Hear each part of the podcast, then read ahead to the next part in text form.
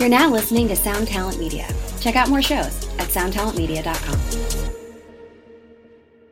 This Friday, your favorite emotions are back on the big screen in Disney and Pixar's Inside Out 2. It's time to greet your team, Riley! It's anger! Let me at him! Fear! Safety checklist is complete. Disgust! Ew, ew! Ugh. Sadness is in the house! Oh no. Hello, I'm anxiety. I'm one of Riley's new emotions. Disney and Pixar's Inside Out 2. There's a part two? We're going! Rated PG. Parental guidance suggested. Only in theaters Friday. Get tickets now.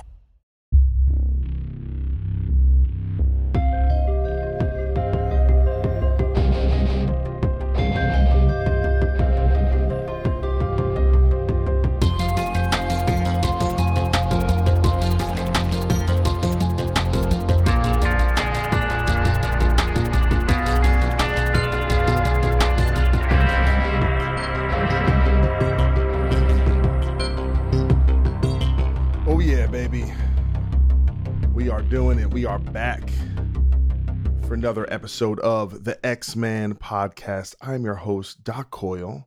Thank you so much for checking out the program. Uh, it's been a couple weeks since the last show, and I think I have to just come to accept that when I get really, really, really busy with band work, that, you know, the podcast just gonna we have to get to it when we get to it. And I think every other week is okay. I hope you guys are okay with it. I know you want it every week, but I do believe in quality over quantity. And I'm definitely going for quality guests and, you know, making sure I can put 100% into the show when I do it. So essentially, uh, between this show and the last, I did the wedding band gig and then immediately had to go i was home for like five days and had to go to las vegas to start writing for the new bad wolves album or the next bad wolves album that is that is yet to be released and it was a lot of fun a lot of work but also very exciting you know um you know we have max karen back in the band and he's so it's a lot of the process of, of writing and kind of working with max because he's a a genius guitar player, a genius engineer. His tones are insane. He works so quickly, so we're able to kind of uh, try things just re- with a really quick pace. And some of that is familiar, but I'm I'm a lot more kind of uh, involved in terms of wanting certain things out of the material, and and I and I think it's you know definitely create a certain amount of tension, uh, but hopefully the good kind of tension. You know, uh, you know, I, I definitely want my, uh, I guess, uh, taste to be felt a little more on on, on this record. Um, even even if it's you know some of the ideas are, are coming from, from some of the, the other guys, and we'll see we'll see how that goes. But we're doing another one of those in July, and I'm, I'm hopefully not hopefully I'm definitely going to be working on some stuff on my own. But we're gonna we're gonna make a, a kick ass record. I'm really excited about it, and what else is going on? Yeah, I I watched the George Carlin documentary on HBO, and uh, Judd Apatow and one other guy uh, directed it, and it's fantastic. I, I highly recommend it. George Carlin is one of my heroes, and, and really one of the the figures that I would say shaped my uh, identity. You know, when I was coming around, because I, I saw some of his I guess some of his most prominent and influential specials when you know I was 12, 13, 14 years old and it and it had a really big impact on me and I guess one of my takeaways uh if you if you watch the documentary was all these kind of ups and downs that he really experienced in in his life you know it's it's so fascinating when you are a fan of someone and they become this influential figure in your life but technically, you know, people my age, we discovered George Carlin when he was 50 years old. And there's this whole other, not even one lifetime. I mean, he he had experienced several lifetimes in terms of phases of his career and uh, ups and downs with with drugs and dealing with all the all the stuff he dealt with. And then what was the most fascinating aspect of it was i guess kind of the final chapter of his life after his his his wife passed away where he kind of became a misanthrope and it, it was difficult for me to not uh, perhaps make some correlation between the idea of, of someone who was so wrapped up um, and fixated on the idea of, of getting to some def- defined truth, right? And kind of uh, swiping the veneer away from the bullshit of reality that so much of our day-to-day lives of our institutions of our culture of our um pastimes is kind of caked in bullshit right like you know if you're if you're someone like me who doesn't ascribe to uh, traditional religion you know that's a big pillar of our society that if you don't believe that kind of you know that th- there's that veneer of of of mistruth that kind of dominates everything. If you look at aspects of our governmental systems and, and, and the corruption there and our economic systems. And I think when you really get to the heart of everything, it's difficult, and you're being actually honest with yourself. It's difficult to not walk away from that being uh, somewhat cynical and have this idea that there's really not anything you can do uh, against the. There's not anything you can do against the flood of uh, the weight of of all that, you know, and I, and I I guess to some degree it's it scared me a little bit um, because I definitely feel like I've gotten more cynical as I've gotten older, and you get to see uh, cycles, you know, political cycles, economic cycles, and you and you know uh, things we're doing to our environment, things like that, um, and especially now when you you kind of pile on the uh, division and divisiveness that's been brought about by the internet and social media and things don't look that optimistic. And i and i guess i'm, I'm fearful that the more you know and the more uh, you're kind of uh, connected to the idea of not deluding yourself. You know i uh, i think it's a path to probably be a less happy person or at least not to have any broader hopes in in the uh, the idea of like humanity as like this broad experiment because it's like too much to think about right like am i going to uh worry myself with the big everything right because you know it's it's probably better to to to to think smaller and more personally because you just there's only so much you can do and i guess some of that i've, I've done naturally but there was a real, as I said, kind of antipathy and, and um, misanthropy. probably pronounce why am I pronounce that word that way? I know misanthrope. I'm probably pronouncing it uh, incorrectly, but you know where he would kind of profess to take pleasure in like natural disasters and, and things like that, and even certain aspects of his um, cynicism in in kind of telling people not to vote and things like that. Things I I don't agree with. Um, and I think it's you know, and, this kind of relates to the Chappelle thing. It was, it was another uh, kind of a philosophical uh, hero of mine. When your heroes are people you you think of as geniuses and these these like great thinkers, when they have things you don't agree with, that's okay too, right? Like the point isn't to find one hero and just agree with everything or that they have all the answers. You know, no one person has all the answers. We all have blind spots. I think it's great to uh, find a collection of individuals that uh, bestow a certain kind of wisdom or maybe have areas where they're a genius at right? Certain sectors and then you put that together and you know 20 or 50 100 200 uh, really brilliant people and then of that you can kind of cherry pick the stuff that that makes sense to you right? And and we shouldn't expect perfection of anyone. But you know i, I really recommend the, the documentary. He's such a, a fascinating figure uh, who really chose his own path which is often the the you know the, the courage there is uh is what's really monumental to me that that courage to be to not really give a fuck and and piss people off. Something I'm ser- still searching for, you know, uh, something something I'm, i want to find in myself in in the future and and disabuse myself of of any fear, you know. So it's something I'm I'm working on and uh and I just love to to have those works uh and that when you learn about people and you can find something that just inspires you and uh makes you learn a little bit more about yourself and humanity as a whole and the human condition, as it were. And anyway, I wanted to talk about actually, this isn't a sponsor.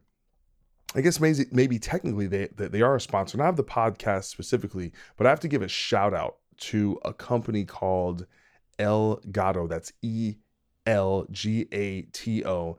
And they hooked me up with some equipment because I want to start doing some streaming and, and filming.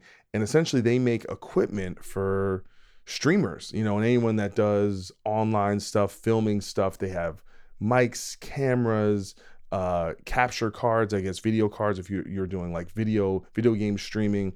They have this thing called the Stream Deck where you can kind of have a little command center when you're when you're going live. Incredible lighting uh, and green green screens. I got a couple lights. The um, which ones did I get? I got the Key Light Air. They're amazing, and they're all like it's like smart lighting, so it hooks up to your Wi-Fi, so I can like control it from my phone or my computer.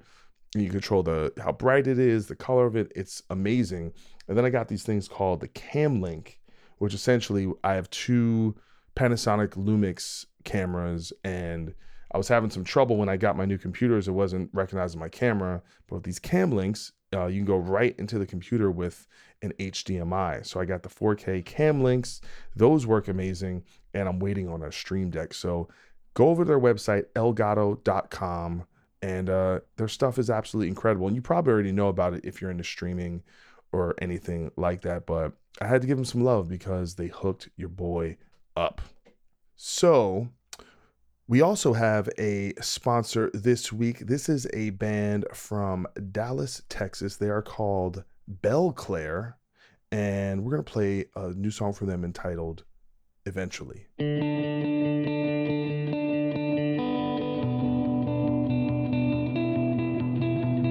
Choking on my words again. Tell me what to say to make it better. It gets easier, they said. Time goes by, but I still remember everything you said, but now it's all gone.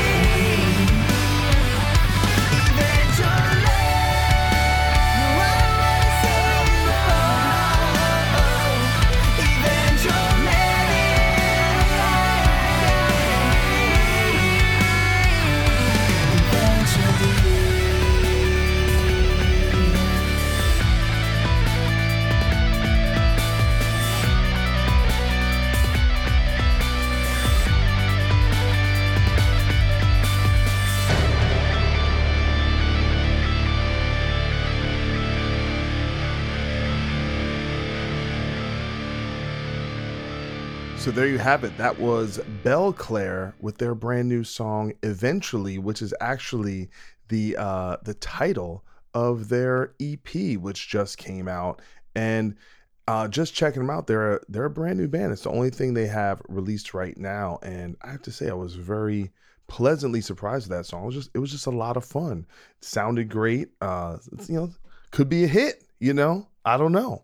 I'm I'm not saying I'm I'm I'm the hit master, but you know, it it it, brought the hooks, and I, I like the way it was produced.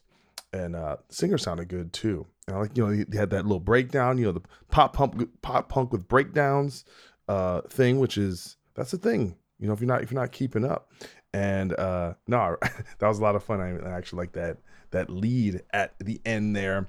But yeah, if you want to check them out, I would go over to their Facebook page and uh, just you know the, the way the band name is spelled, it's B E L C L A I R E. And so go over to facebook.com backslash Belclaire Music, and they have some shows coming up around uh, around Dallas this weekend. So if you you catch this and you want to go see them, go to their Facebook, check out the shows, go to their page, you know, you know, listen to their record, uh, stream it, uh, check out their YouTube page, and uh, tell them Doc Coyle sent you. Huge thanks to them for sponsoring the show. If you'd like to sponsor the show, uh, shoot me an email at the Ex-Man podcast at gmail.com. Remember that is EX, or just hop up in the DMs. Now, with all that out of the way, just have to give a quick intro to our guest, a true legend of the underground. If you if you know what's what, or perhaps you're from the tri-state area, or you just uh you just love metal, you you probably know this guest. Uh, he's the drummer for Municipal Waste. Uh, his name's Dave Witte. I've known him since I was in high school. I must I'm sure I was around 16 or 17 years old when I met him, and he's just he's one of the good guys uh, in this scene, and he's played you know, from going back with bands like Human Remains and uh, Discordance Axis and Melt Banana and Burnt by the Sun. I mean, he's he's he's done so many records and he's played with so many bands, and he's a real uh, groundbreaking musician in in his field, whether it's grind or punk or death metal or hardcore. And you know, now with uh, Municipal Waste doing more of kind of a crossover thrash thing uh, I just love the dude. And I had the opportunity to have Tony, the vocalist from Municipal Waste, on the show. And we were supposed to do it and got ended up uh, getting canceled because of a, a, screw up with time.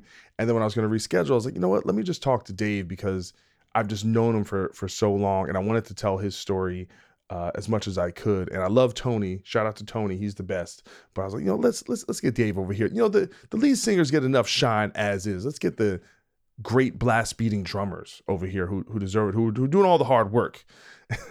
but uh, you know, I love Dave, and I think you guys are really gonna enjoy this show. So please check out my conversation with the incredible Mr. Dave Witte.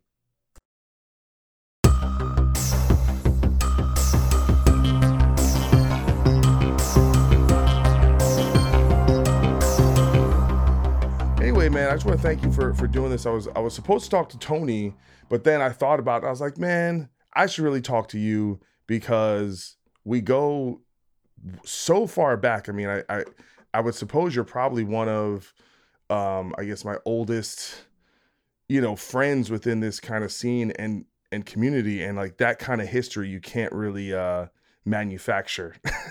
yeah. you know, I got excited when it came in.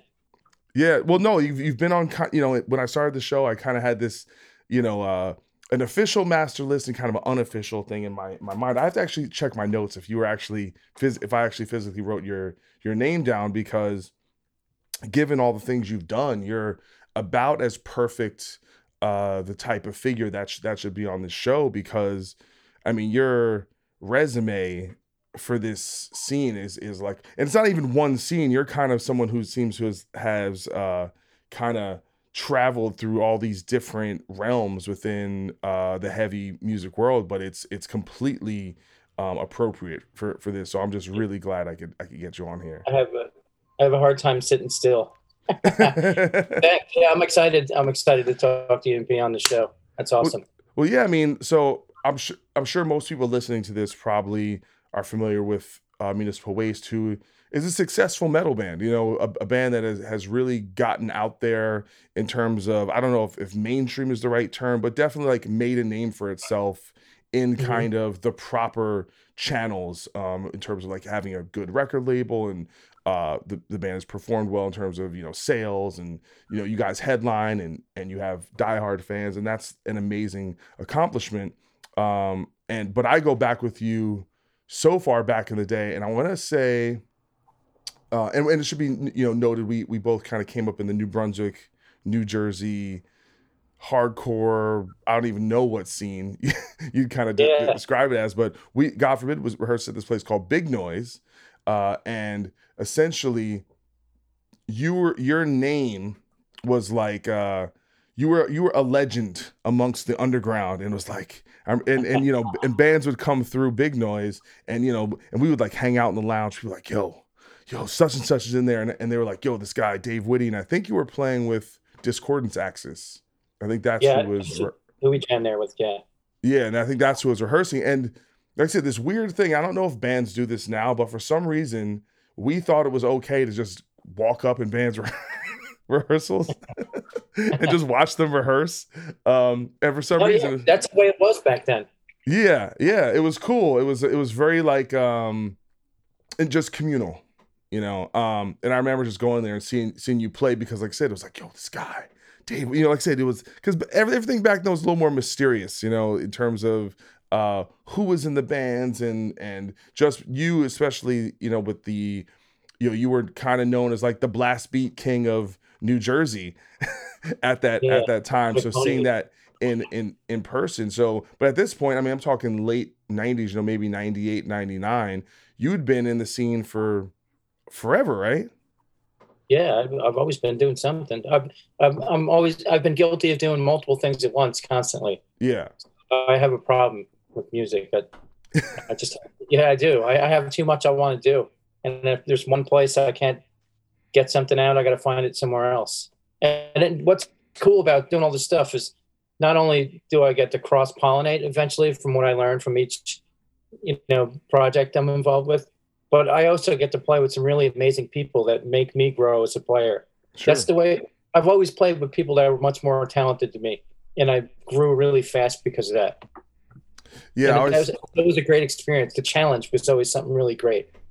yeah, I always say it's it's kind of like sports where if you're the best person there, it's probably not the environment for you in terms of like growth. Like you really want to be around people that are gonna challenge you and Yeah, you're going to be pushed. yeah, no, Sure. it's, it's, But, it's amazing. And, and leads me leads me back to you know Red Bank Rehearsal Studio.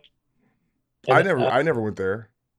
well, when you were talking about big noise and walking up into rehearsals, this reminded me of uh, Bobby Butterfield, uh, like super great jazz drummer from Red Bank. He actually taught Brandon Thomas from Ripping Corpse. Mhm. and then uh human remains would practice there and like the door opened and, and he he came in with two other guys and they're like hey you know uh do you guys mind if we sit in and watch you guys rehearse? It was so it was so weird and foreign to us at the time. We're like yeah sure hang out you know?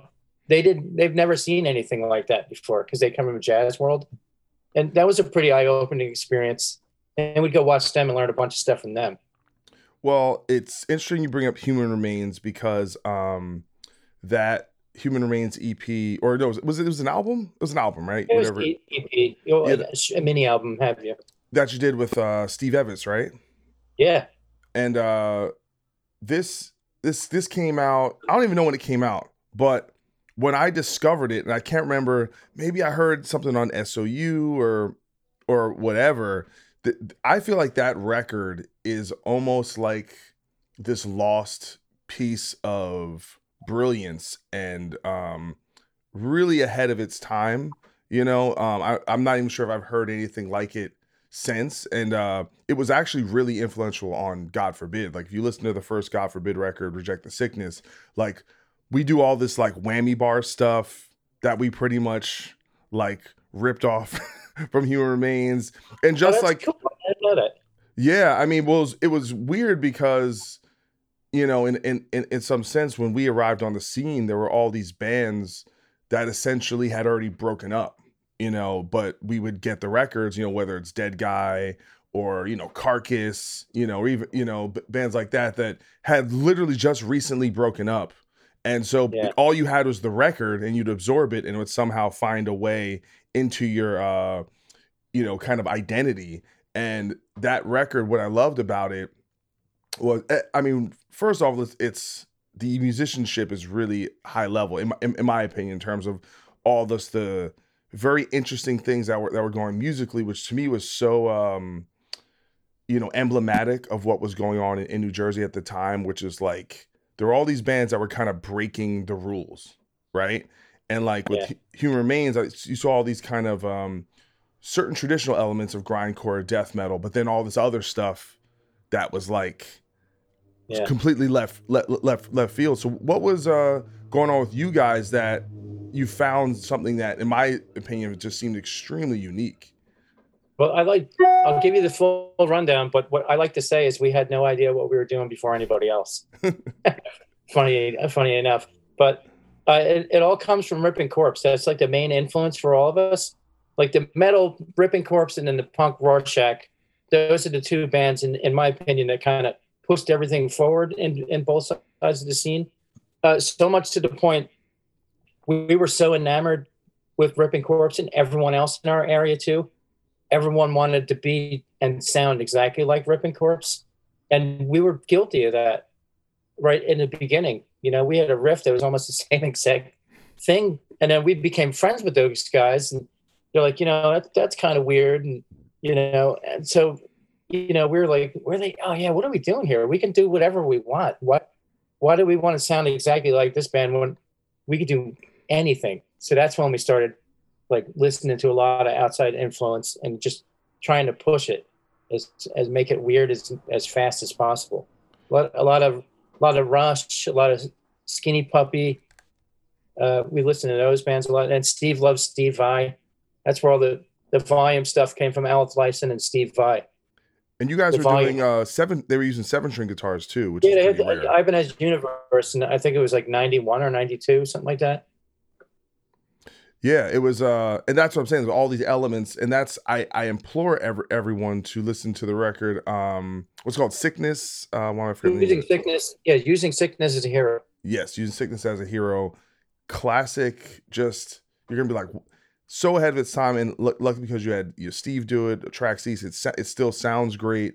Um, yeah, Evan, man, he just moved back to Jersey. I know, I know. We, me and me and uh, Steve talk regularly. Is Ripping Corpse kind of like the unheralded band of that era? Because I feel like if you were local or in like the tri-state area, but it doesn't seem like their influence really got out of that specific um area. You know, mainly people reference it are from there. Yeah, it's hard to say. You know, I think a big part of that is the album, like the the, the record label that they're on, Kraze, it was such a, a bad situation for them that the, the album was cut short, and uh, I don't think it really, you know, made it to where it needed to be. I mean, they have a diehard car following, but it's not very big. Uh, but man, if I can go back in time and see any band, it would be them.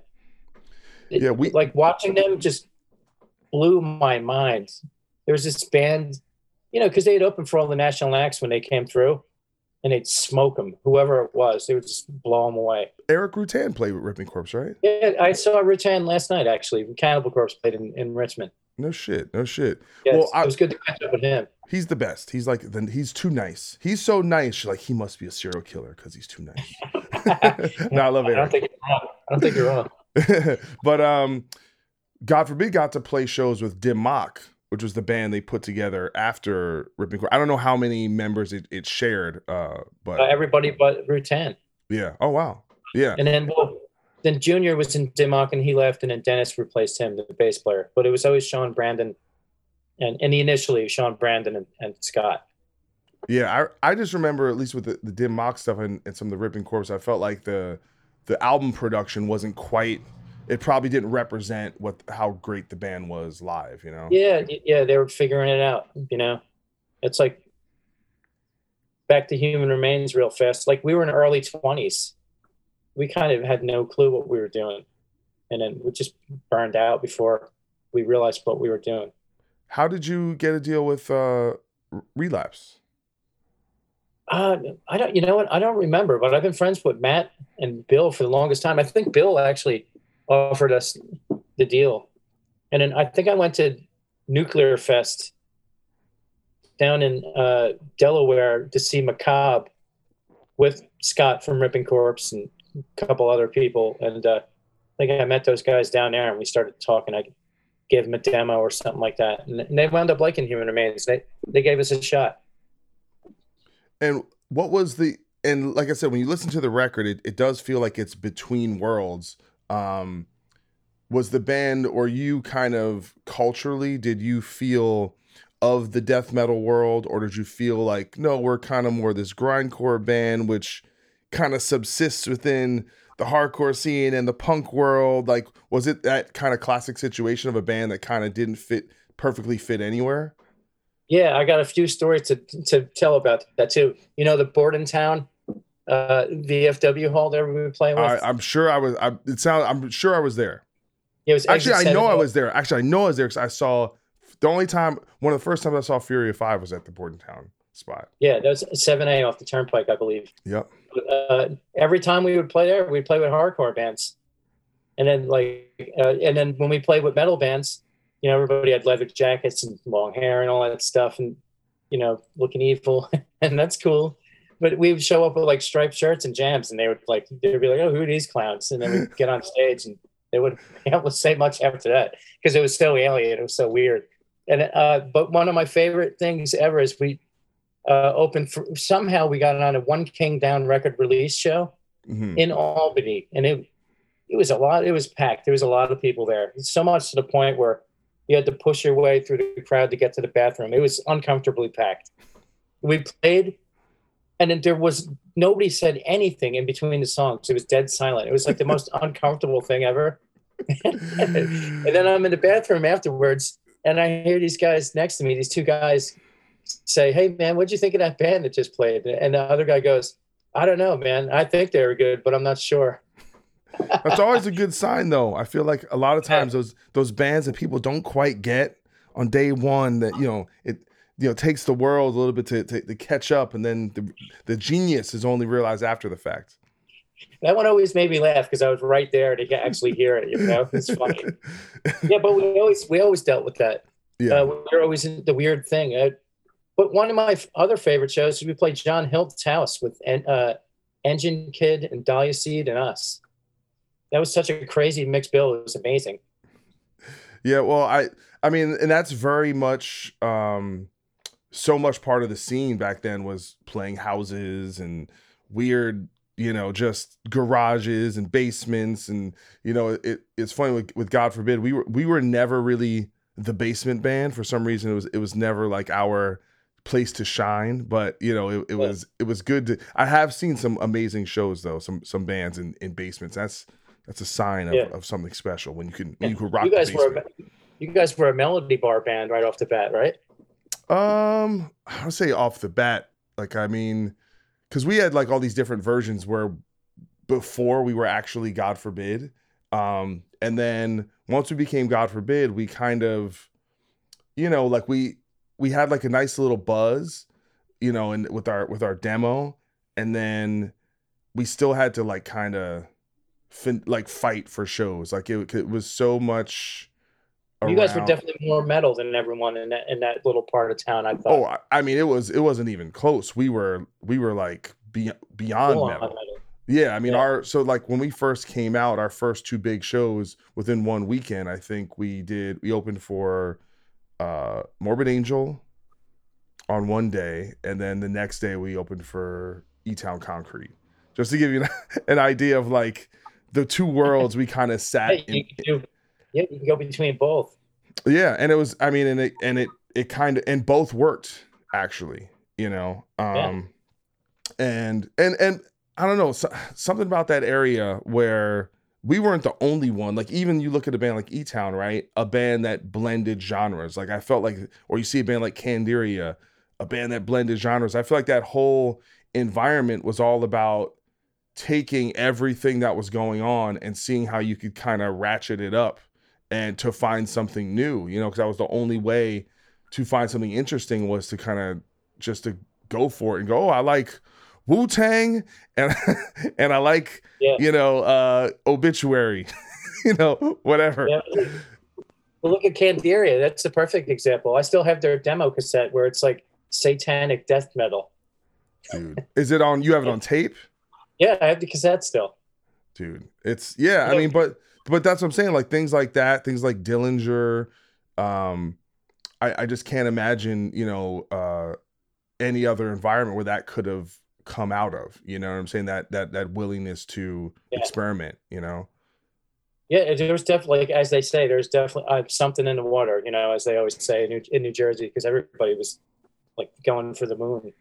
So I, I want to talk to you just a bit about your your drumming and and, and your drumming style because I I was thinking about it. I was li- I was listening to all your you know all your bands. I was kind of getting ready for this, and I'm like like you know what Dave Witte is? He's he's the you're the Dave Lombardo of grindcore in terms of like uh Great compliment. Thanks. in terms of just having like a feel that I think that is unique to your own, a, a, a you know, a feel and a, a skill set and a and a power and speed and all that stuff, but also this uh want and uh, to kind of just do a lot of things in a lot of different styles, and that's the thing is like you know going through all your stuff. You know, I, was, I went back and listened to like Black Army Jacket, which is more in the kind of the punk side of side of things. And then human remains is i guess grind groove i don't even i don't even know what to call it.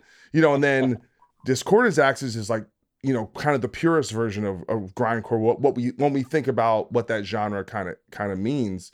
Um and what were you kind of looking for in terms of projects were you looking for one band that would that would be like your job or you were just kind of going with the flow wherever it kind of made sense Well, I guess, you know, I always wanted to have something that, you know, uh, could turn into a job.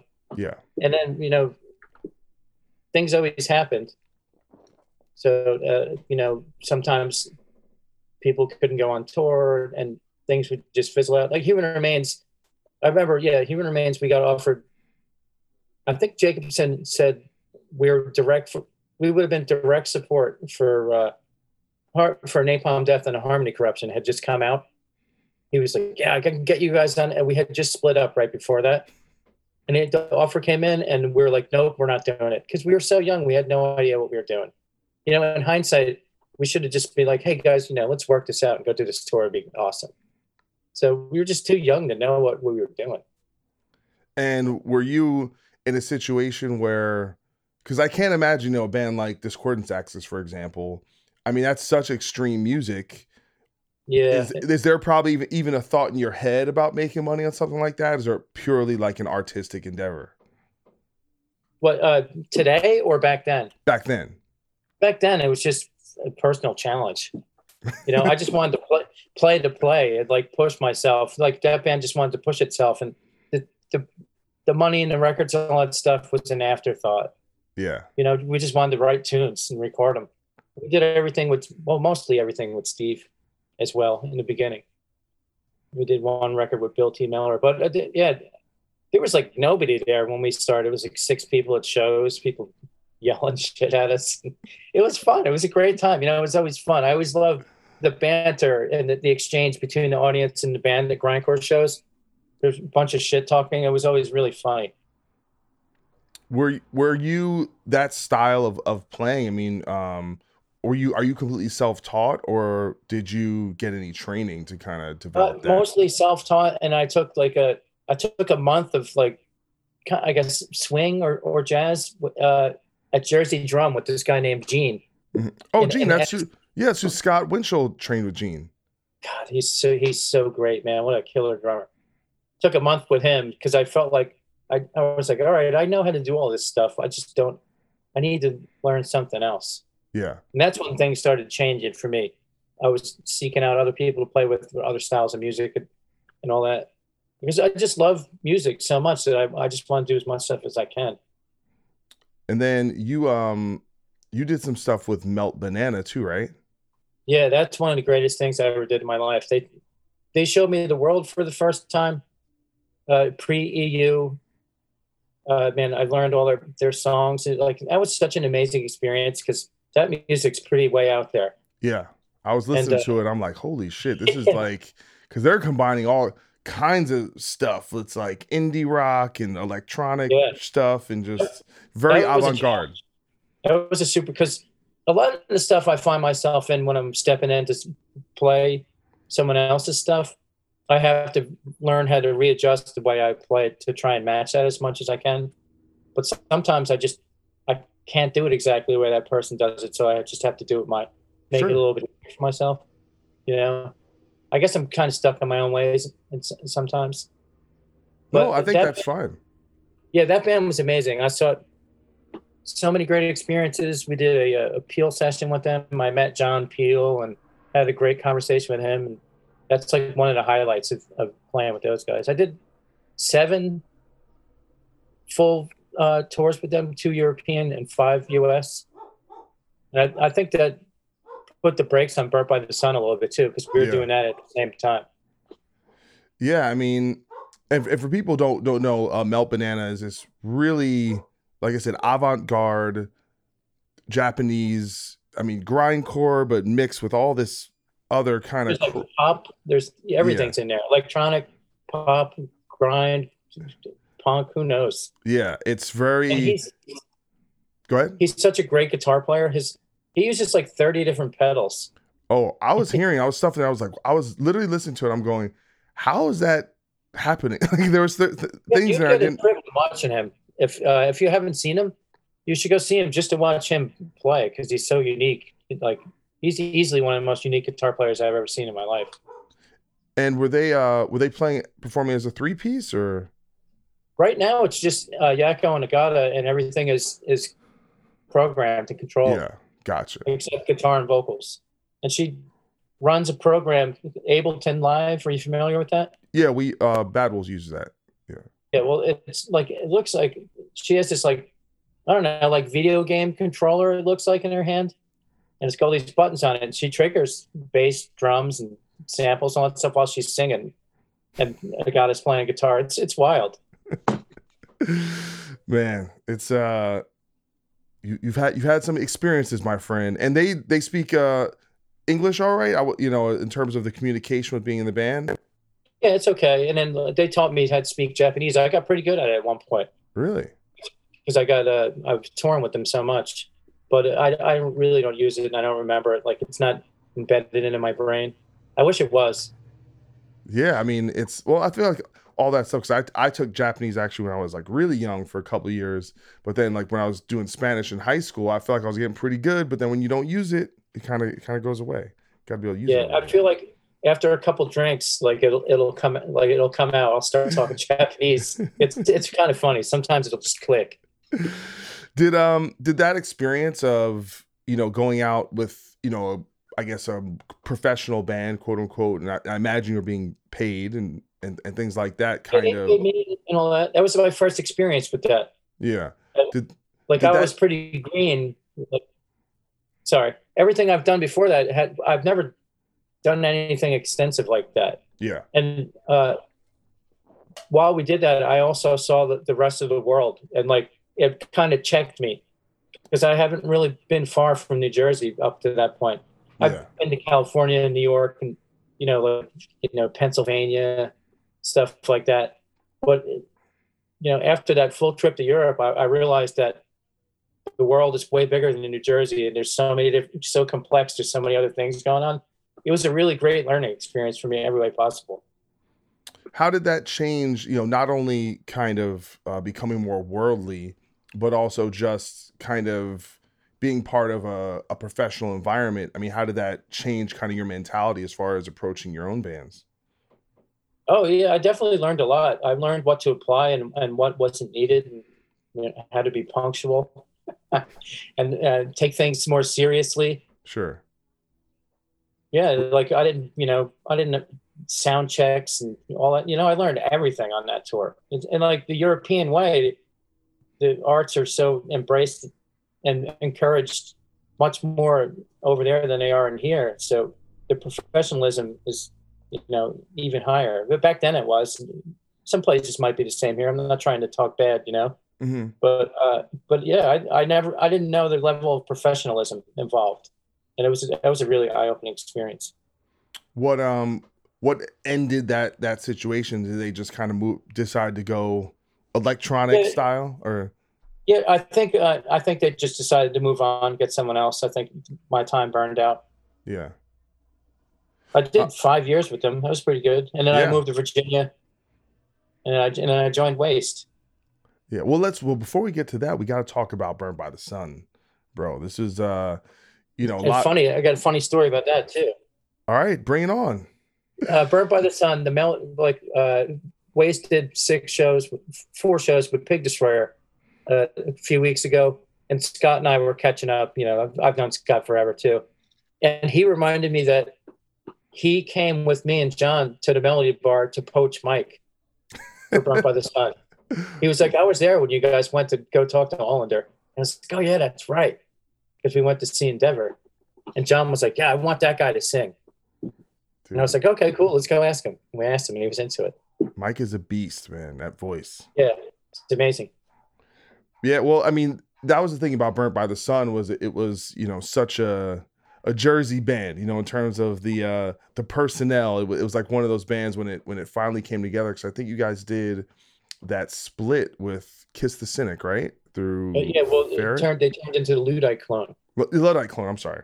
Yeah. Or was it Luddite clone that became Cause I can't remember the damn It might some- one of the one or the other. Yeah. some, some of these bands are always uh changing their names and and stuff but uh but no I, I remember when that that came out it was like you know it kind of had for for our scene a little like super group status kind of kind of hy- hype on it and it totally lived up to it I, and it, it felt like um you as someone who had had been in all these bands that were you know very much of the underground you know and and very very very much kind of like having this this kind of extreme aesthetic this was something that i think really fit in with what was going on musically at at the time that had an ability to kind of get to a bigger audience Yeah. in my opinion I, I agree.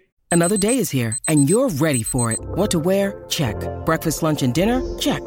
Planning for what's next and how to save for it? That's where Bank of America can help. For your financial to-dos, Bank of America has experts ready to help get you closer to your goals. Get started at one of our local financial centers or 24-7 in our mobile banking app.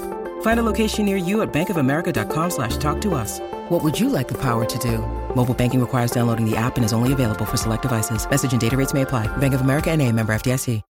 When you need mealtime inspiration, it's worth shopping Kroger, where you'll find over 30,000 mouthwatering choices that excite your inner foodie. And no matter what tasty choice you make, you'll enjoy our everyday low prices, plus extra ways to save, like digital coupons worth over $600 each week. You can also save up to $1 off per gallon at the pump with fuel points. More savings and more inspiring flavors make shopping Kroger worth it every time. Kroger, fresh for everyone. Fuel restrictions apply. Greetings from Evergreen Podcasts. We're rolling out a listener survey and we want to hear from you. The information in the survey will help us gather statistics and in turn make our shows more appealing to advertisers. I know most people don't like ads, but this is one of the only ways our shows make money and help keep their lights on. We promise it will only take a few minutes, but the impact on our podcasts will be tremendous. As a token of our appreciation, we'll randomly select one lucky participant each month to win an exclusive merchandise package from Evergreen Podcasts. Head to evergreenpodcast.com slash listener survey to help a show and possibly get some free stuff for doing so. We can't thank you enough for the support. Now back to the show. Yeah, uh, I was going to say something about that, but it just slipped my mind. Like, give me a give me a second. Oh, it's Yeah. all right I Take your time. I just had something to say, but I forgot. no you just gotta go listen doc we were the best the best yeah. Ted was in Human Remains, so I, I, you know, I've, you know, played with Ted for years, and when we did that, I was like, "Hey, Ted, you know, you should come do this," because he had he had stopped playing. So I, I kind of pulled him out because I know how great of a bass player is, and and it, we were all really good friends, so it just worked. You know, John and I did a project called Mental Picture years ago, more hardcore bass kind of like Chromaxy, but that was just like a fun project. And then you know we just decided to do Burnt by the Sun. We wrote the first three tunes in my basement. Ted came, learned them, and then Mike. We got Mike to sing.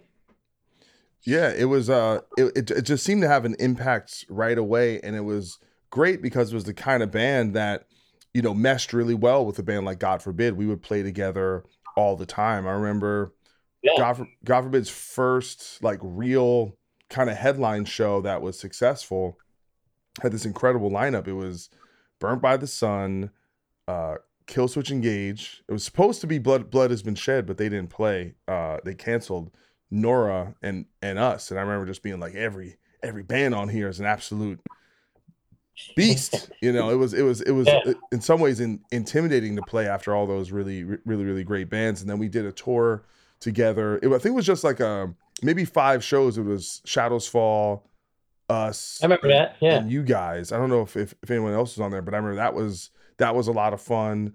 Um, and so we go, you know, we'd play at festivals all the time, and I was just a fan of the records. And I remember, I can't remember which record it was, but me and my we we had come off, God forbid, to come off tour, and me and my brother did acid at home, right? And uh, and it's there's it's, it's a snowstorm, right? and we and we realized like yo the new dave chappelle uh stand-up just came out. And i was like i was like i'm gonna go to walmart and get it. Now keep in mind i had already done acid right? And it's snowing so it's snowing but so i have to i got and nothing had happened yet. I, I wasn't really feeling anything yet but i put on the burnt by the sun record in the snow and then the acid started to kind of work and i was like yo and i was while i was driving i was like i was like this is the scariest music i have ever experienced in my life. That shit started making me you know uh, it, it was it was very overwhelming this the sense of dread this this this music cr- created for me. So I, I have this very distinct memory of uh absorbing burnt by the sun with the snow you know that that just because it's dark and you have that snow in front of you not trying to drive too fast. So i was you know deep Right. deep deep in my soul that that that, that experience of, of of burnt by the sun It's and like just- going in, like going into hyperspace with the Millennium Falcon. a little bit but slow but slow like whatever the opposite of hyperspace is because because i was trying to i was driving safe i was driving slow trying not to you know get get get worn out in in, in, the snow but uh But yeah, you know. I, I wish I knew which record that was. i'm sure it was either the first either the first or second record i mean but they're both great you know i was i was just always a a big fan of of, of what what you guys did um and Burnt by the Sun, you guys were with it was with Ferret or you ended up signing with Relapse too, right? Yeah, we did relapses, but Carl Carl did the first EP that you talked about the split. Yeah. Yeah. I mean, That how was was was there like a an intention with that band to try and make it, you know, like a full-time thing or really try, try and go for it? Was it always kind of more of like do it when we can? Yeah, you know that was the intention, and then time got away from us. I, I stood, you know, I started doing other stuff too, and I think that took away from it. Yeah. So I'm part of the problem. I, like I'll be upfront about it. You know, I was just like too. I wasn't content. I wanted to do more, Yeah. and uh, you know, it, that's just the way. Uh, you know, the cards fell. So you But, were playing uh, with Melt Banana and then you started Municipal Waste while the band was still active. Yeah, and then I was still doing Burnt by the Sun. I, my, and when I joined Waste, Yeah. we did the, that last tour in the states. It's weird. See, I always had too much stuff going on. Probably. Much much to the chagrin of your bandmates. Yeah, you know what? Uh, I think Burnt by the Sun.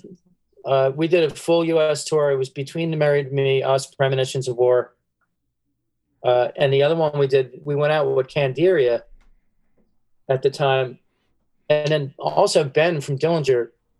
He was like, "Hey, why don't you come do a tour with us?" And uh, we took the Candiria tour instead of that, and I think that's where we blew it. Yeah. I think the Dillinger crowd would have been more uh, tuned into what we were all about. Sure. Sure, I can see that. Yeah, that's the one thing I'm like, oh yeah, we should we should have did that one. Did you know? guys have a manager or were you self managed? No, no, we, we had no idea what we were doing. this seems like a theme. Yeah, totally. I don't know. So- it was always music first, and all the all, whatever everything else was an afterthought. Yeah.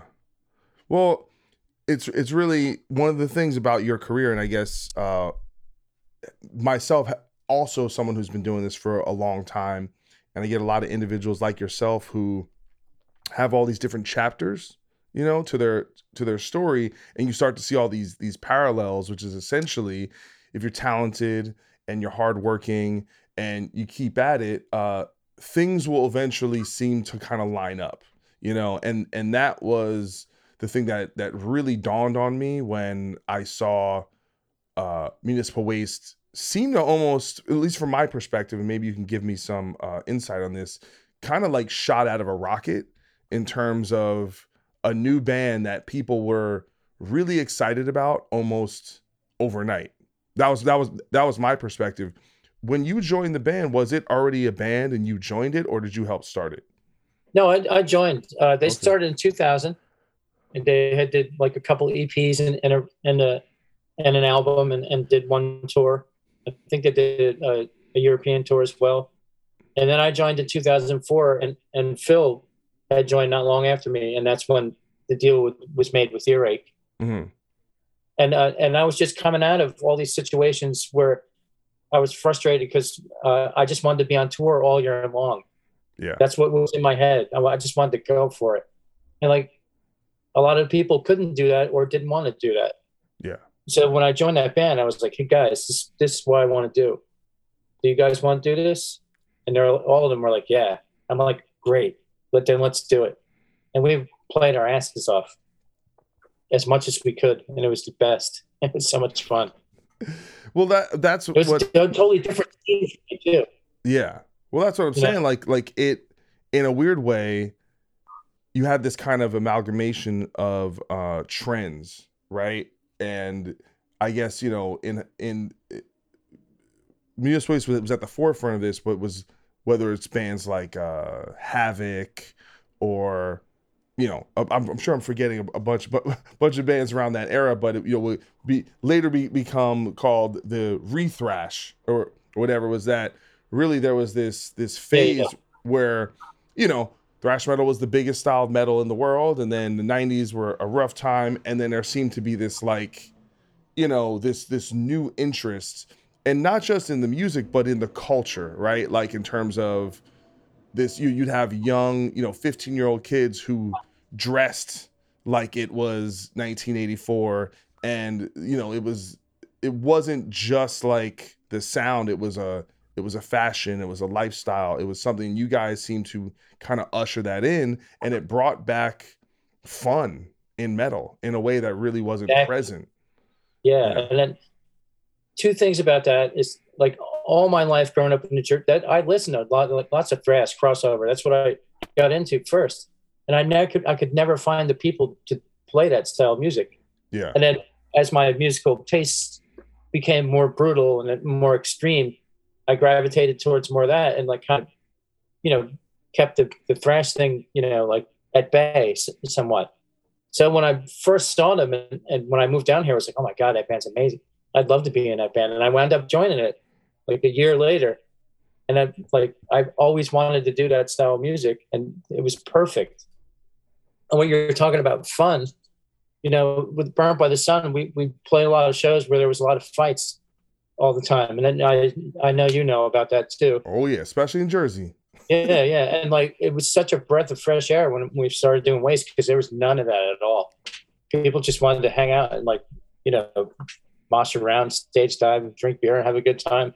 There's no no weird, you know, violence, I guess. And that was really nice. Who is a like whose idea was to have the uh the boogie boards out in the audience? You know, a lot of that stuff just happened organically. I think we might have brought some. I don't remember. It was so long ago, but there's a.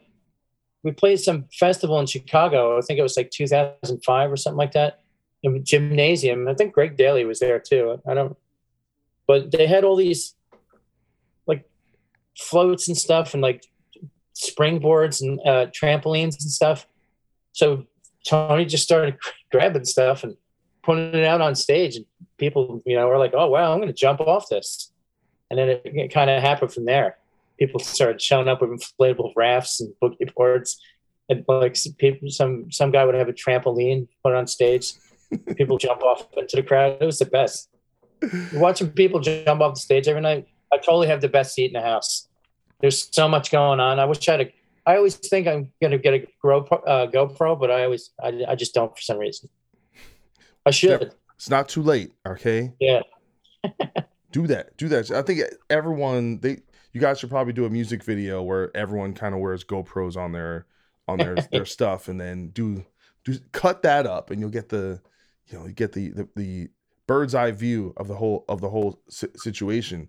No, it was it was I remember just feeling really happy for you when when that band started to to take off because a probably get a little bit of a rest in terms of all the the speed you get to like you know you don't have to like kill yourself quite as much on the on the playing side you know which is always you know uh you know the the, the muscles and the bones you know they can only they can only take take so much through through the years. But no but just yeah you get rest yeah but just uh someone like you who's always been one of the one of the good guys always been humble always uh seemed to really be invested in in the community uh you know to to have some success and have something that people are really into because i think you like me of course we wanted to tour all the time but you you know you don't want to be homeless. You know you not you know you would like to to make a living and uh and because you know if you make a living then you can focus more on the art you can focus more on writing you can you can become a better band you know by you know by being able to invest all of your your time into that in a level that a band that's part-time you probably can't do quite as much. So i was just i was I just remember being very very happy for you that you had something hit and go over like that. It was very exciting. Well, thank you. And i could say the same thing about you. I, I can't i'm so happy for you as well. Appreciate it. It's amazing. We're the same. Hey man. We're just we're just in the fight baby. Yeah yeah it's you know touching on you know having a job and all that stuff. What i had an office job for years being proofreader uh, for uh, this facsimile company called Xpedite where we would just proofread everything before it hit the news waves. Uh, it was a fun job. It was cool. It could have been a great reality television show. There's so many crazy people that worked there. It was, it was a lot of fun. But uh, they gave me the leave of absence first time to do the Melt Banana tour. Yeah and uh, you know, when that came up to do it again, they're like, "Nah, we can't let you go." And I was like, "All right, you know, you know what? This is what I really want to do, so I'm just going to quit." So, and then I just threw everything to the wind, just worked jobs like in between because that's all I wanted to do, and I just I just made it work over time. I got lucky too, you know. Why? What, lucky in which way? Lucky that it, it, turned into what I really wanted to do. I mean, I worked yeah. worked my butt off, but you know, what I mean, you can't take anything for granted.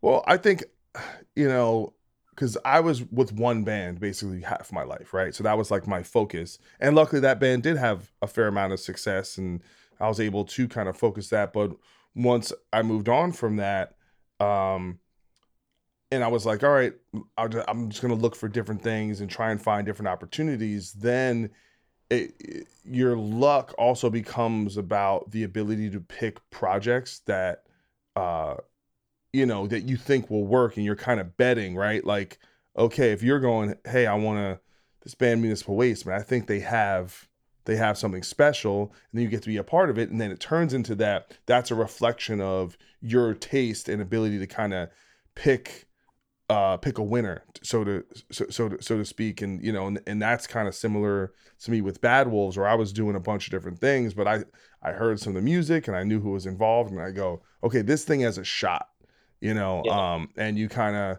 so that's I think the luck, but also going, you know, picking the right thing, you know, because there are certain people that I know are talented, uh, you know, especially out in LA where I'm like, why are they playing with that band? You know, they're like kind of they're putting their chips on maybe a, a, losing bet, you know, to some degree or something that doesn't really have the potential. So so so you really do have to uh cultivate and kind of curate yourself in the right in the right place so that you have a chance, you know? Yeah, yeah, I agree. Yeah, that, that makes a lot of sense to me.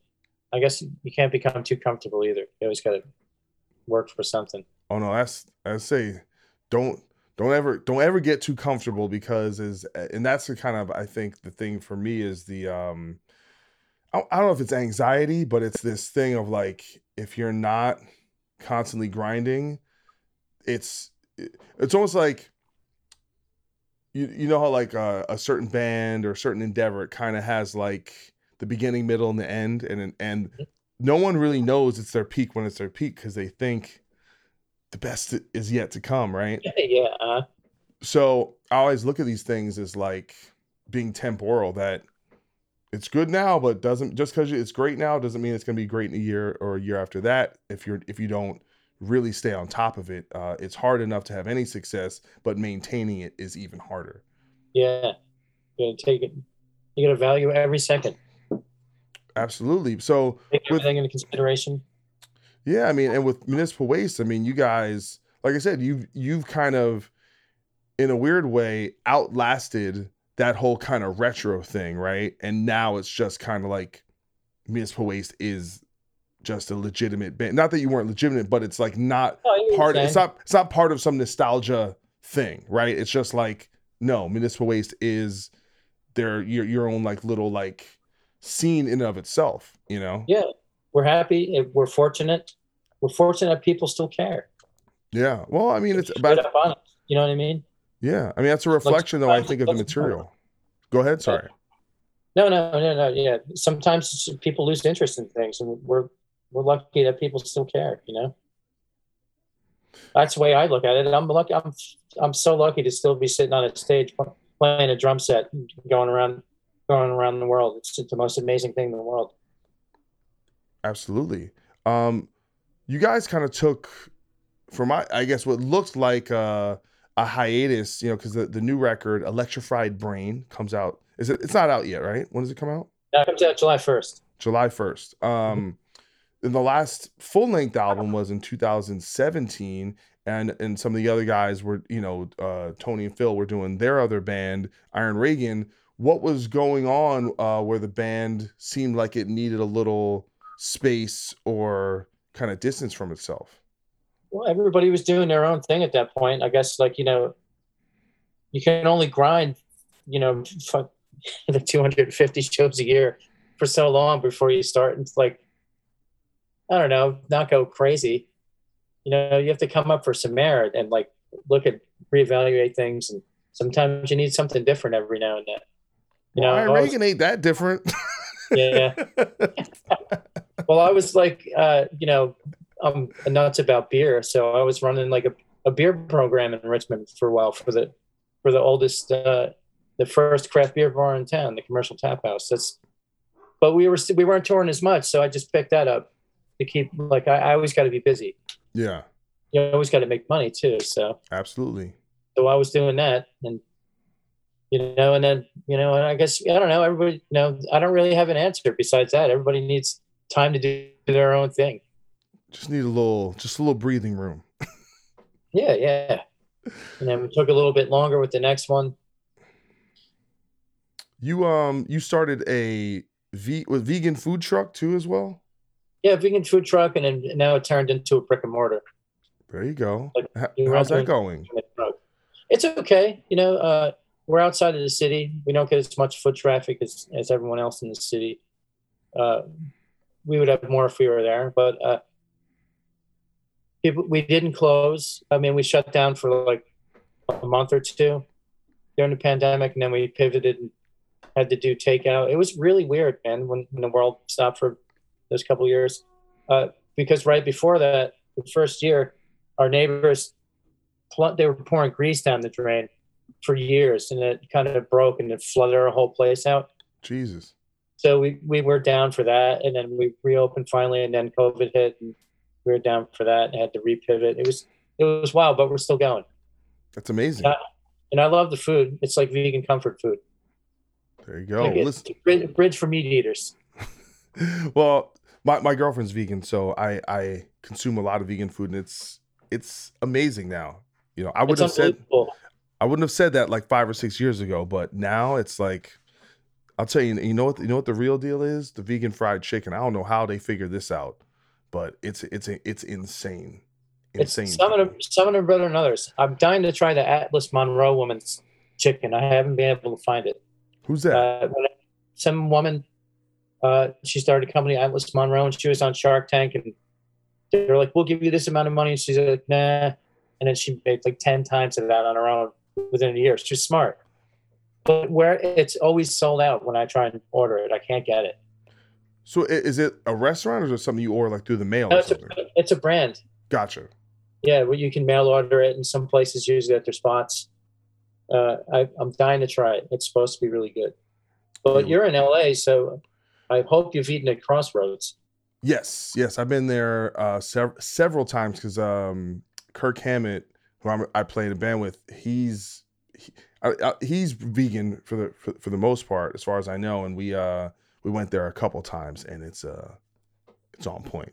Crossroads. Yeah, that place is amazing. I was, Yeah. I was blown away. But there's I live in Long Beach, and I feel like there's even more vegan stuff in Long Beach than there is in just like regular LA. Depending on depending on where you are, there's a place called Ahimsma Cafe has these Yeah. chicken fingers that are just like, like I said, I'm, I don't even know how they do it, man. It's crazy. Sign me up. See, that's the best thing about being vegan now and on on tour. It's so much easier to eat Yeah, everywhere. It, it, it's limitless. especially if you're in a feel- major And I feel way better. Yeah, you've been how long you been vegan? Uh, I went. I stopped eating dairy in 2019 before European tour. Okay, you know when you go there and they give you all the cheese and all that stuff you're like and i didn't eat any of that it was it was tough yeah, I, how i did it is i started crossing things off my list. That's i just cross things off slowly yeah, until i until i was done. And i came you know i love beer like i was saying i drank a lot of beer on that tour and i still came home 11 pounds lighter just from cutting the dairy out. Wow, yeah it, it made a big deal for me. It's i mean everybody's body's different. It reacts Sure. different but it worked great for me. Yeah. I don't, I don't eat a lot of dairy to to, to begin with, so except ice cream. That's my that's my one. Mm. Man, they're making really nice. They're making really nice vegan ice cream now too. Oh, I know. I know. There's um what's the spot out here? It's like um something robot. We got like uh five like like they they had some deal with like five dude, it like five uh pints for whatever 20 bucks or something. It was incredible. So yes, Yeah. I know. And then there's this place afters that's kind of all over the um the um Southern California that has this incredible like vegan chocolate chip stuff. It's trust me, I know.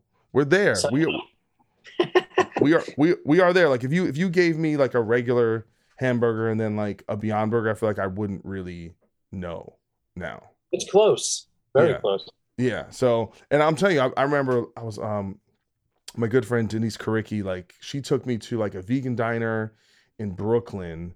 You know, this is maybe you know four or five years ago, maybe even earlier than that, and being like being extremely underwhelmed. Like this is fucking whack. Like just you know just. Your, your face was just craving something better, just wasn't up to snuff, and now it's just like it's it's it's it's leaps leaps and bounds. So I Yeah, I- appreciate it. And go, what's the name? What's the name of your place so people can go check it out? Oh, uh, my uh, our place is called Hang Space. What is it? Hang Space, like hang out, hang space. Hang Space, right on. Yeah. Well, I have to uh I have to go there when I when, when I come to town. I was when's the last time I was in uh, oh I was in Richmond when I was uh filling in for Mark Morton's uh not even filling in, I was just playing with Let me Mark go. Morton's with his solo Yeah. his solo band. So I was I was there for a Okay. couple days. So Well, let me know next time you come in.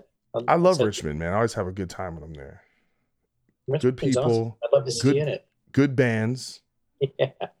You know. Uh Yeah, the this last band. There's this. Let me plug a local band. There's this band called Spooky Cool here. spooky cool.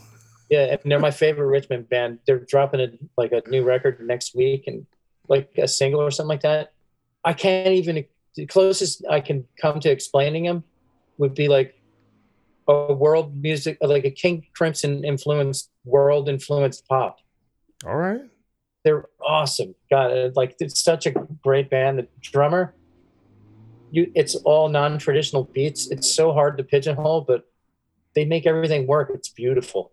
I'll send you some stuff. Yeah, I mean, well, I mean that's the one thing about you know the time I've I have gotten to spend in in Richmond is that there just seems to be a very vibrant uh, artistic um, community. You know, and, Yeah, the cross pollination is insane. There's so many talented people here, from all walks of life.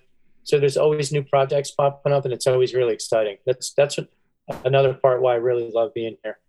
Yeah, I can imagine. I I was saying because you know how like these uh kind of quirky cities will become these hubs and, and will become trendy, right? So it was like trendy to move to Portland for a while, and then it was trendy to move to Austin for a while. And I was like, man, I'm like, I think Richmond is is uh, is on deck. That might be the next spot that everyone wants to move to, or maybe it's already Yeah. happened.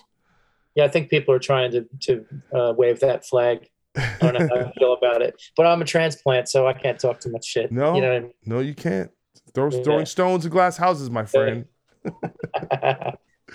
So, so um you know i mean I, don't- I don't i don't know how old how old you are but you know you've been you've been doing you're 50 okay so you're okay you're about about 10 years older o- older than me but you found these other things you know business wise and career wise outside of music that that obviously uh, you have a lot of passion for but clearly you still still love music you have a you know Miss Waste has a new record coming out i imagine you're going to be hitting the road quite a bit We're going to be really busy, and I'm psyched. And the record's so awesome. We're all really happy with it.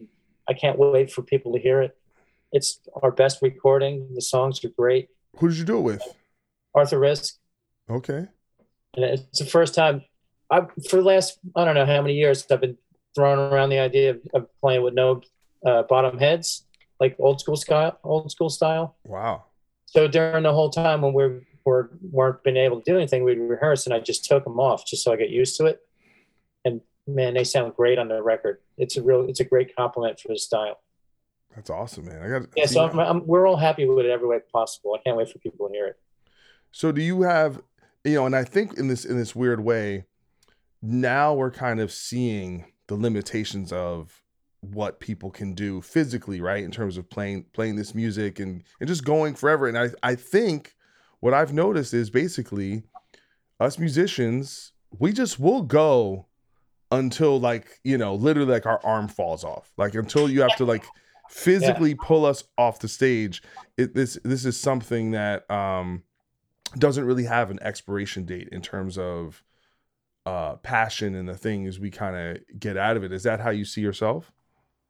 completely and it, there's always yeah and there's always some type of influence that you don't know is there that it rejuvenates that gives you another wind about it's it's it's a constant cycle Yeah. i think you know i'll never grow tired of it i'll never grow tired of looking and hearing new mu- looking for and hearing new music i'll never grow tired of trying new things it's it's what keeps me going.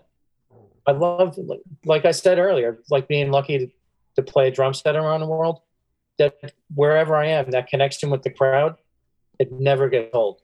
Yeah. it, if you're it's like a basement or you know a, a summer festival in europe you know which are way different sizes Sure. that energy from both of those is so inspiring and and intoxicating. It's amazing. I can't i wouldn't trade it for anything else in the world Is that are you uh someone that do you connect more to the live environment than the studio or is it kind of equal? No, I, I like them both. You know, it's it's live.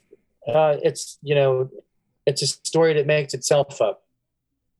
You go for the recording. You're like, I don't know. For me, I like to rehearse until over rehearse until the songs are old and I don't even think about it and just play them. Yeah. So I'm, I'm going like I'm doing my homework, getting mentally prepared to, to know what I want. But the live thing is you got to have that adjustment. You got to be able to adjust on the fly because you have no idea what's coming every time.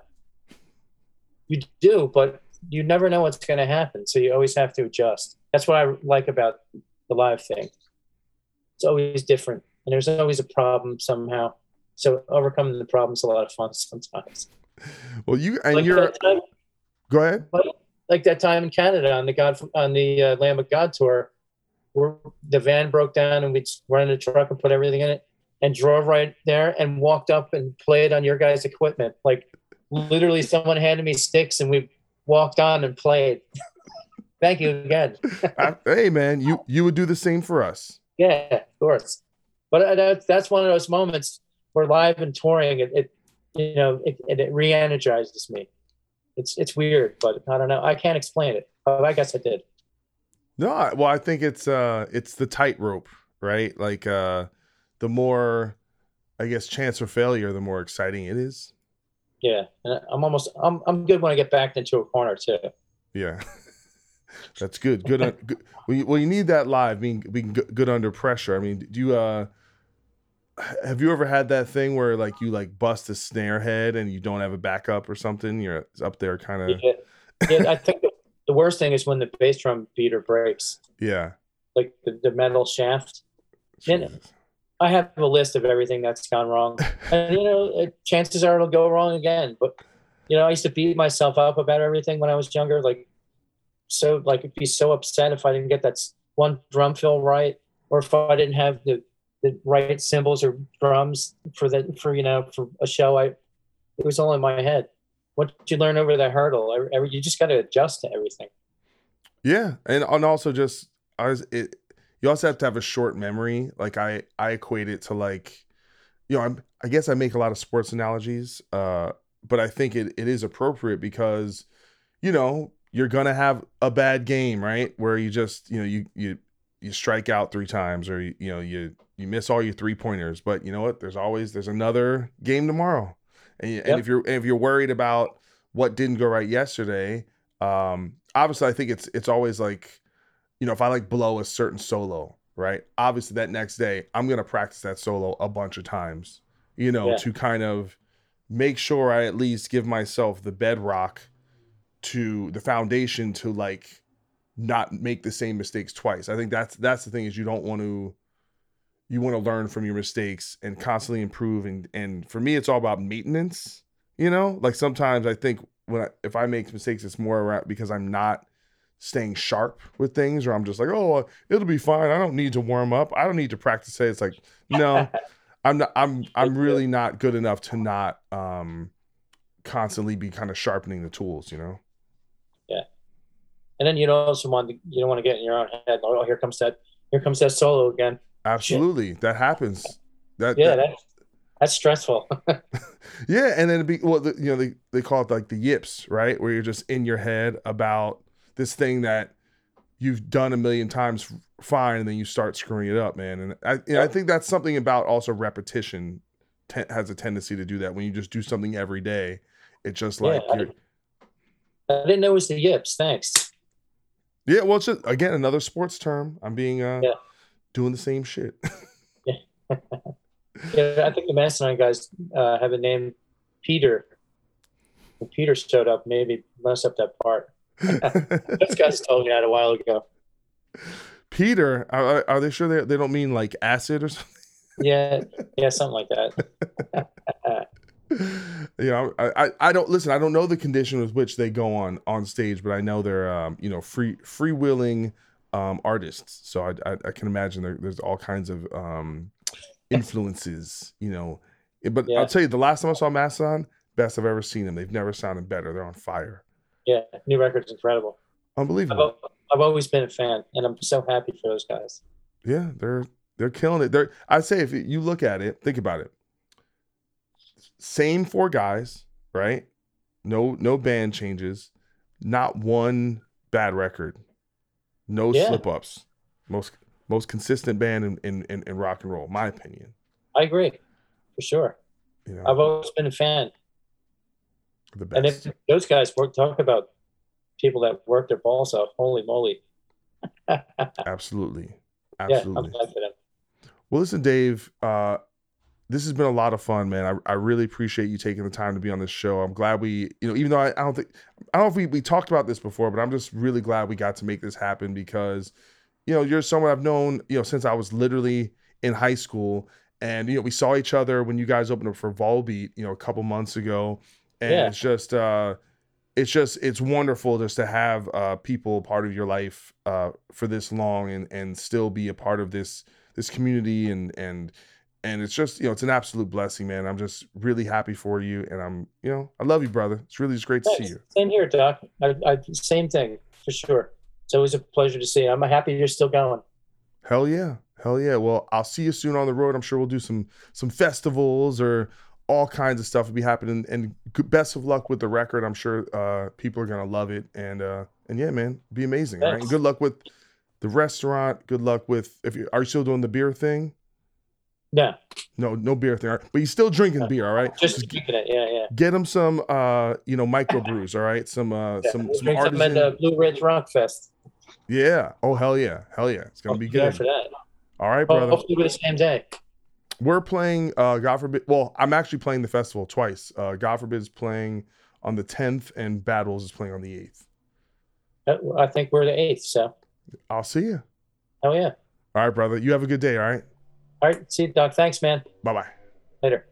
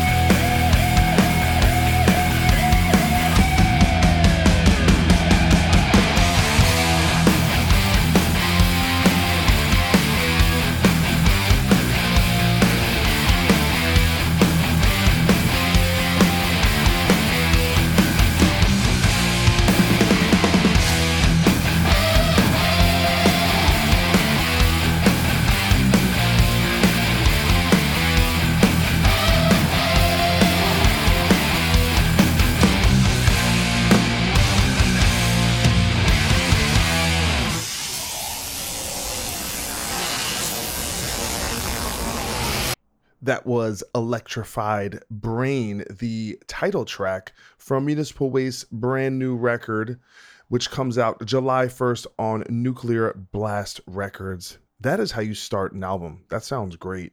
And uh, I love it when a band hasn't put a record out in a while and they kind of get shot out of a cannon. And he's not he's not lying about that snare drum with the with no bottom head. I, I had no idea they sound like it. Sounds like a fucking cannon. Jesus. You learn something every day. Hope you enjoyed that conversation with Dave. What a great guy, uh, amazing drummer, amazing musician, and you know he's the real deal. Okay, as they say, the uh, the genuine article. There's only a few of those out there, and I am uh, very lucky to uh, be able to call him a friend. So, what else is going on? I put out a poll. I don't know if I was going to talk about this, but I might as well. I think it's kind of funny. Um, totally off topic, but that's all right. I put out a poll on Twitter, and I go, I ask, I ask people, I go, is Amber Heard uh, losing her role in Aquaman considered cancel culture? And I guess I, you know, this is like it's only a few hours. I've got about 300 votes, and 62% of people say no, it's not cancel culture. And a couple people brought up in the comments. They go, "Well, they said she had a uh, bad chemistry with the with the cast," and I'm like, "Well, that's that's convenient timing." After she loses the uh the case, that all of a sudden her her bad chemistry is, is why she's out. I heard she's not. Also, someone said she's not. Uh, it's not confirmed that she's fired, but it just struck me a little a little strange because I find that case to be uh, peculiar. I'm I'm not. I don't think I'm interested in in it in the same way other people are because I find it um very voyeuristic kind of to look into the the kind of lurid details of someone's relationship. I feel very comfortable actually spending my time being concerned with it, it's one of those things that uh, took pop culture by storm, so you couldn't really avoid it. But uh, despite, I think uh, the negative aspects of of you know uh, what's revealed about Amber Heard's, Heard's character, I find it the the parallel to the beginnings of cancel culture or at least like the me the way the way Me Too movement and cancel culture kind of collided, you know, in, in in 2020. It's interesting how that's mirrored here, in that you could look at someone like, and I and I, I remember talking about this when, when all this stuff happened on on this show with someone like Louis C.K. where regular people, you know, women would be angry at Louis C.K. or Kevin Spacey, even though Kevin Spacey seemed like he only fucked with guys for the most part, um, where like the famous person was an avatar and a symbol for the person that abused them that they couldn't get uh, revenge or justice for. And I find that the Amber Heard thing for guys is almost the same thing. Is it's this uh, the backlash against what is viewed to be cancel culture, but they have really no problem when the same thing happens, which is this idea that uh, you commit some type of uh, bad act and then it kind of filters into you being excised from polite society or, or losing a job. And it's interesting that they say no, and it and then I ask a follow up question and I go, um, if you're supposedly anti against, actually, I think I, I worded that wrong. if you're anti cancel culture, I, think I did a double negative there. Are you only against it when it's deemed an unfair canceling? And 53% of people said yes, which tells me people don't, I don't think they really get it.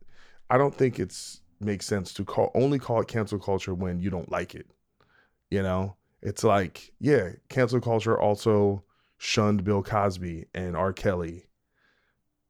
You you, you kind of have to take the good with the bad and, and i think when people look at these things in these black and white terms they they realize that it's we we do want people who fuck up really bad to suffer some consequences. The question is what are those consequences? Is it fair? Is it not fair? Um and it leaves this leaves so little room for for nuance the truth is plenty of people uh what has happened to them based on what they've done or not done uh, has been overboard. And I think we always want to try and find that that balance, you know, um, and check ourselves on on hi- hypocrisy. You know, um, it, it even made me think. I was like, I'm like, you know what's kind of cancel culture before it was called cancel culture is uh try if you think about it, right? When you find out some dirt on a politician you know, something that may or may not even be that valid or really be a true reflection, but it's just something, oh, we, you know, I'm like, is it, isn't that kind of canceling them? It's like, well, they're now because, you know, Obama, his, his pastor said some crazy shit in church. He shouldn't be president because it's a reflection of his his values. And I'm like, is that like almost a form of that? I don't. I haven't really workshopped that internally. Uh, but it's something I'm going to think about. I, I, I wonder if all these things are are kind of connected. But I think we should be responsible with uh, how we think about things. And it's like it's oh, it's only cancel culture when I don't like it. That's a little dumb. All right, it's a it's a little broader than that. So anyway, things to think about. I'm sure a lot of people disagree with me. That's how it goes. That's how it goes. Uh, I got to run. Been enjoying the NBA Finals. I hope you've you have too. I picked the Warriors. I wasn't feeling good, and now they're, they're up three to two. So I guess I, I look good. But you know what? Two games, two games ago, Boston came back against uh, Milwaukee, down three two. And actually, did they have game uh, seven at home? I think they did. So we shall see. Even though, actually, yeah, and they won. They won game seven in Miami. So they've proven they can do it. You know. So we we shall see. But I'm gonna run. Thank you guys for listening to the show, and I'm I'm I'm home for, I guess basically five of the next next six weeks. So I'm gonna be able to uh, really work on the pod and get you guys some great guests. So more good stuff in the future. Have a good one. Mama's out.